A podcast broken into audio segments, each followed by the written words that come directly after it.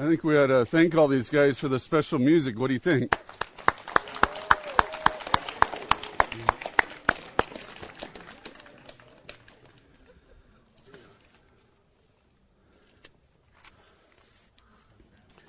For those of you that don't know me, my name is Gary Wilson, and I'd like to begin my testimony tonight with a question for you. What are you looking for in life? What are you looking for in life? When you're young, you want it all. When you get older, your expectations get scaled back a little bit. But ultimately, everybody's looking for happiness. Aren't you? You just want to be happy. You want, you know, a nice car that'll run, you know, a, house that's big enough but not maybe too big. Maybe you want the big mansion on the hill. I don't know, but you want a good job, you know, the one where people respect you, or maybe you have a position of authority. Um, you want to be kind of cool, right? You want to attract the right people, uh, right friends, the right spouse. All that is a search for happiness. So let me tell you a little bit about my search. Um, I was one of those fortunate few that grew up in a white middle class home.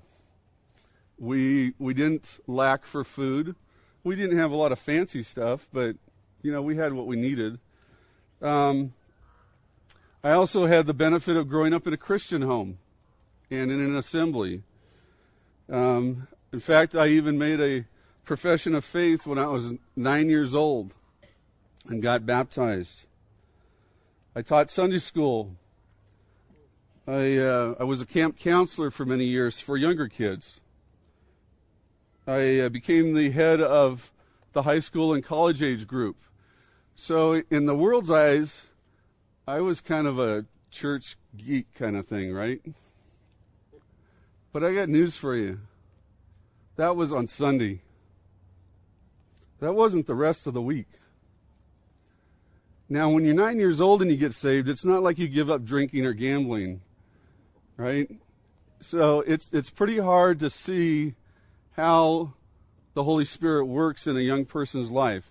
And I'm not standing up here tonight to try and say that young people can't be saved. That's not my point.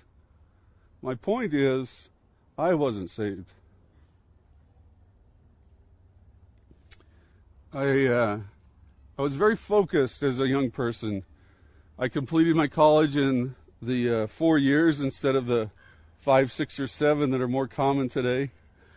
Um, and I understand classes are hard to get.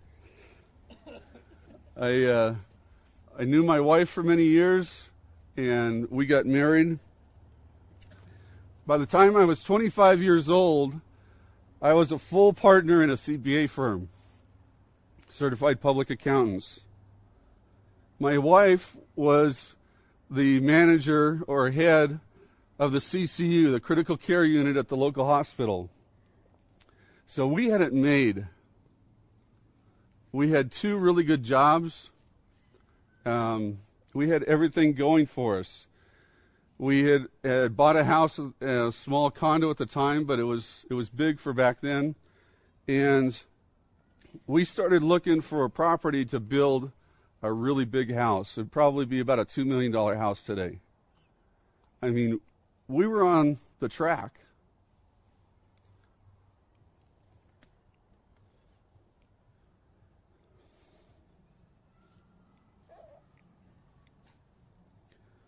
But I realized we weren't happy.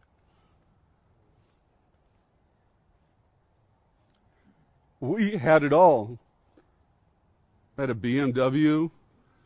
I mean, anything that a 25 year old could want, we had. But we weren't happy. And I can say it affected my wife, but more importantly, I knew in my heart I was not happy. And I, it actually I was fortunate in getting to a point in my career where I was really at the top. And I could see that a little bit more wasn't going to make me happier. Everything was temporary. Um, we'd go out with friends, you know, party, have vacations, and for a, a couple of days you felt good, or maybe just a weekend. But then you had to look for something else to, to keep you happy. And because, excuse me, because of my church upbringing, I realized that this was all spoken about in the book of Ecclesiastes. Let me just read one verse, but there's many of a similar vein.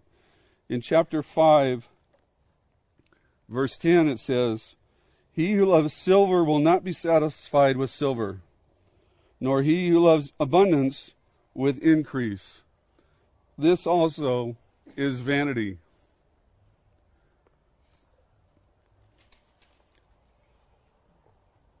So if any of you tonight are on the same track that my wife and I are on, or we're on, I can tell you exactly where it leads.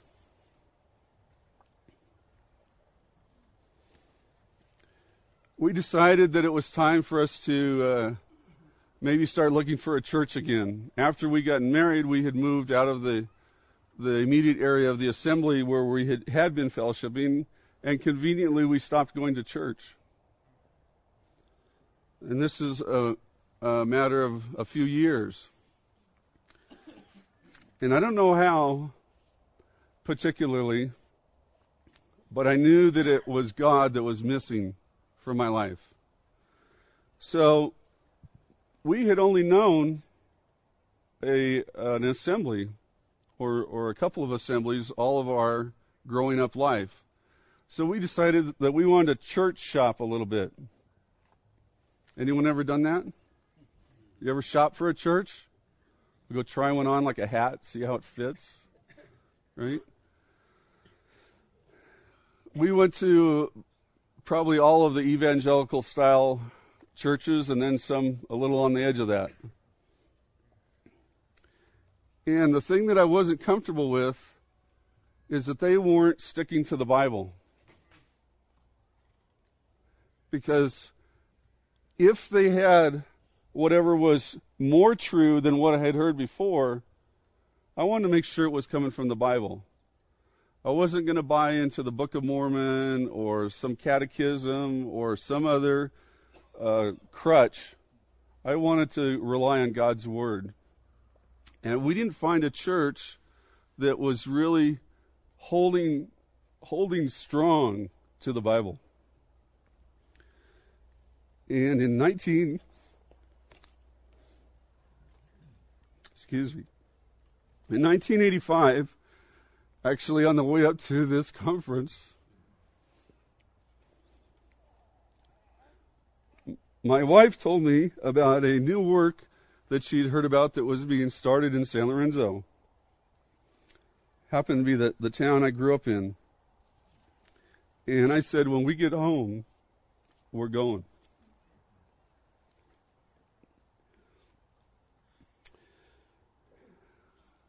Now, what was wrong? When I was nine years old, I heard a message about hell. Scared the living daylights out of me. But for me, it may not be you, but for me, I realized that I had a gap in my understanding of the gospel. So i am only sp- supposed to take a few minutes here. I'm not going to give you the, the full blown version, but I'm going to give you the Reader's Digest, Reader's Digest version. Okay? Romans 3:23. All have sinned and come short of the glory of God. You have to agree with God that you're a sinner. Do you sin? I sin. I sin a lot. And before I was saved, there were sins that I didn't have the power over to refuse. And that's, that changes when you become a Christian. You're indwelt by the Holy Spirit. Romans 3:20 tells us that by our own deeds we will never be justified. There was nothing I could do to earn my way to heaven. God says that even the best that I can do are as filthy rags. We talked about that earlier this week. So I needed someone who could pay the penalty for my sin. Jesus, God in the flesh, the Son of the Father, was willing and able to do that for me. And not just for me, but every one of you. Everyone. He died on the cross to pay for my sins. Let's look at Acts 3:19 for just a moment.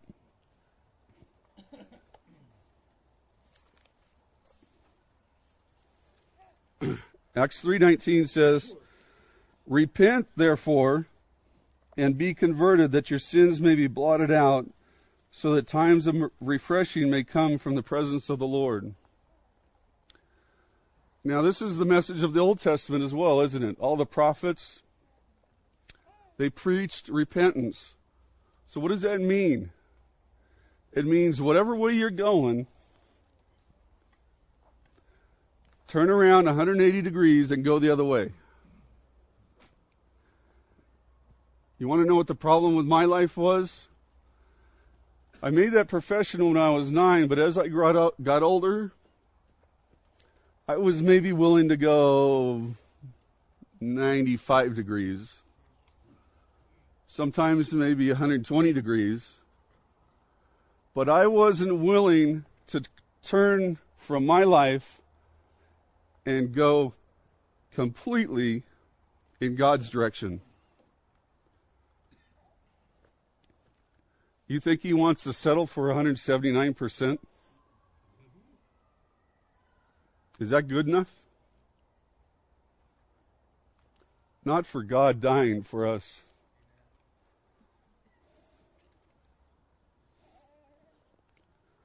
Romans 10 9 and 10. That if you confess with your mouth the Lord Jesus and believe in your heart that God has raised him from the dead, you will be saved. For with the heart one believes unto righteousness, and with the mouth confession is made unto salvation. So that's the gospel in a nutshell. We're willing to talk with anyone who's unclear about it. You recognize that you're a sinner. You need to repent and trust in the saving work of the Lord Jesus Christ on the cross, evidenced by his rising again on the third day, proving that he satisfied to God the Father the payment of the penalty for all of our sins. So, let me tell you a little bit, a little story. One night I was flying home from Philadelphia. I had a connecting flight in Kansas City I was supposed to go on to a small town in, in Kansas called Salina. It was a, a red eye flight, so I arrived in Kansas City a little after midnight.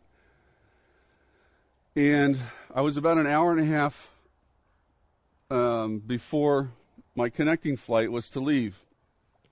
I took all my stuff to the gate, read the sign, Salina, Kansas. I'm at the right gate. It's the right time. I set my stuff there and I went and got something to eat, obviously before 9 11. Right? So I went and had a nice late dinner. I came back and got my stuff, and they were boarding the plane. And I got on the plane, and they were saying, um, you know, thank you for flying. Whoever it was, uh, we hope you enjoy your trip to Miami, Florida. Okay? What was wrong with that, that situation? I did everything I was supposed to do. I had my ticket. I thought I was in the right place, but there was a gap in my understanding of how the airlines worked. They sometimes change the gates. I never bothered to recheck the board because I already thought I was in the right place. So, needless to say, I grabbed my stuff and rushed off that plane, fully thinking that I had missed my connecting flight. But thank the Lord that night I made it. But that's an example, I think, of people who make an easy profession. You know, it could be anything. It could be an altar call. It could have been uh, an incomplete understanding of the gospel. You think you've got the right ticket. But Jesus says, in that day there will be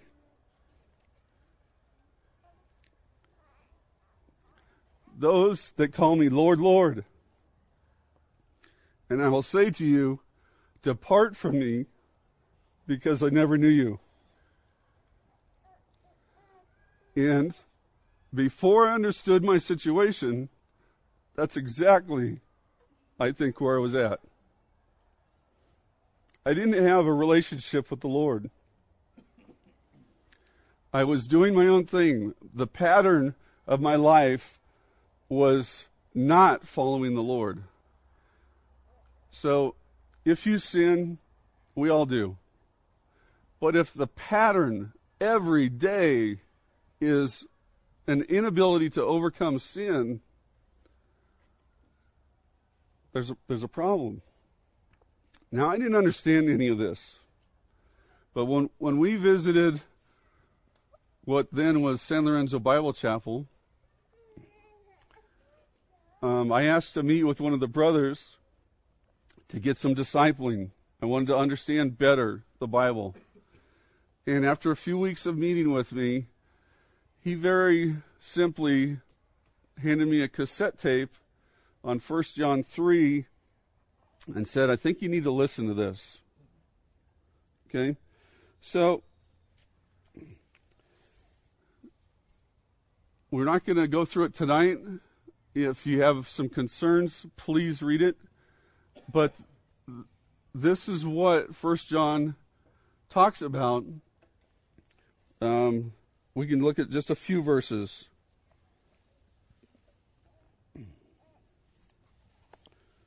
First John chapter 3 verses 4 through 10.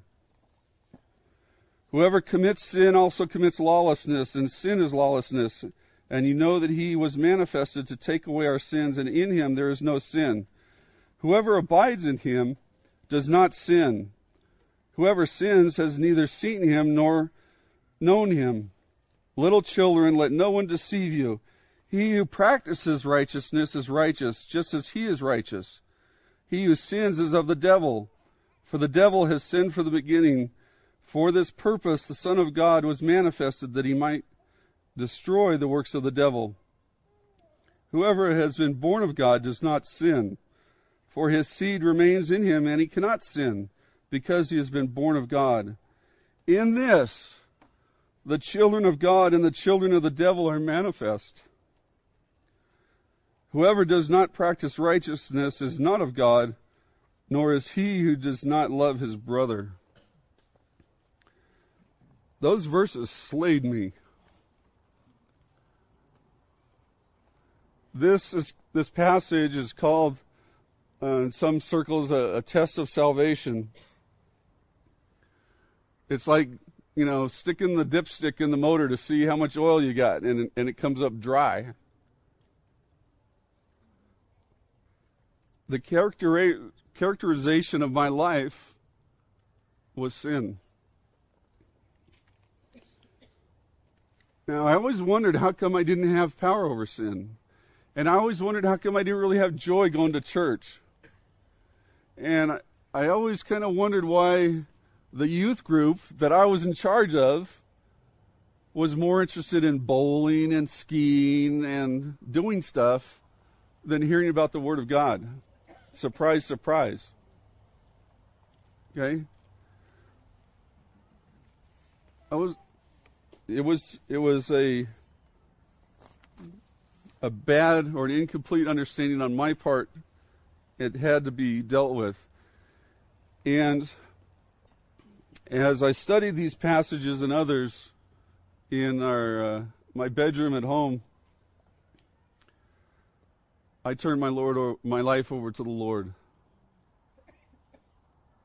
And that's when I was saved. Not when I was 9, when I was 28.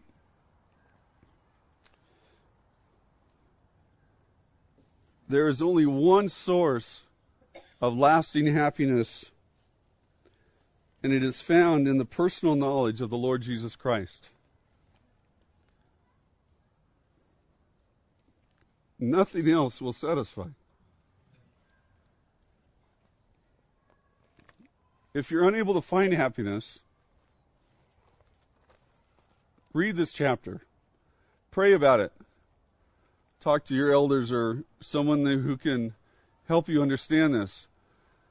Don't let Satan use this as a as a lever to undermine your existing faith. If you're a believer in the Lord Jesus Christ and you sin occasionally, confess it, get back in fellowship with the Lord, move on. But if your life is patterned by sin, please consider this.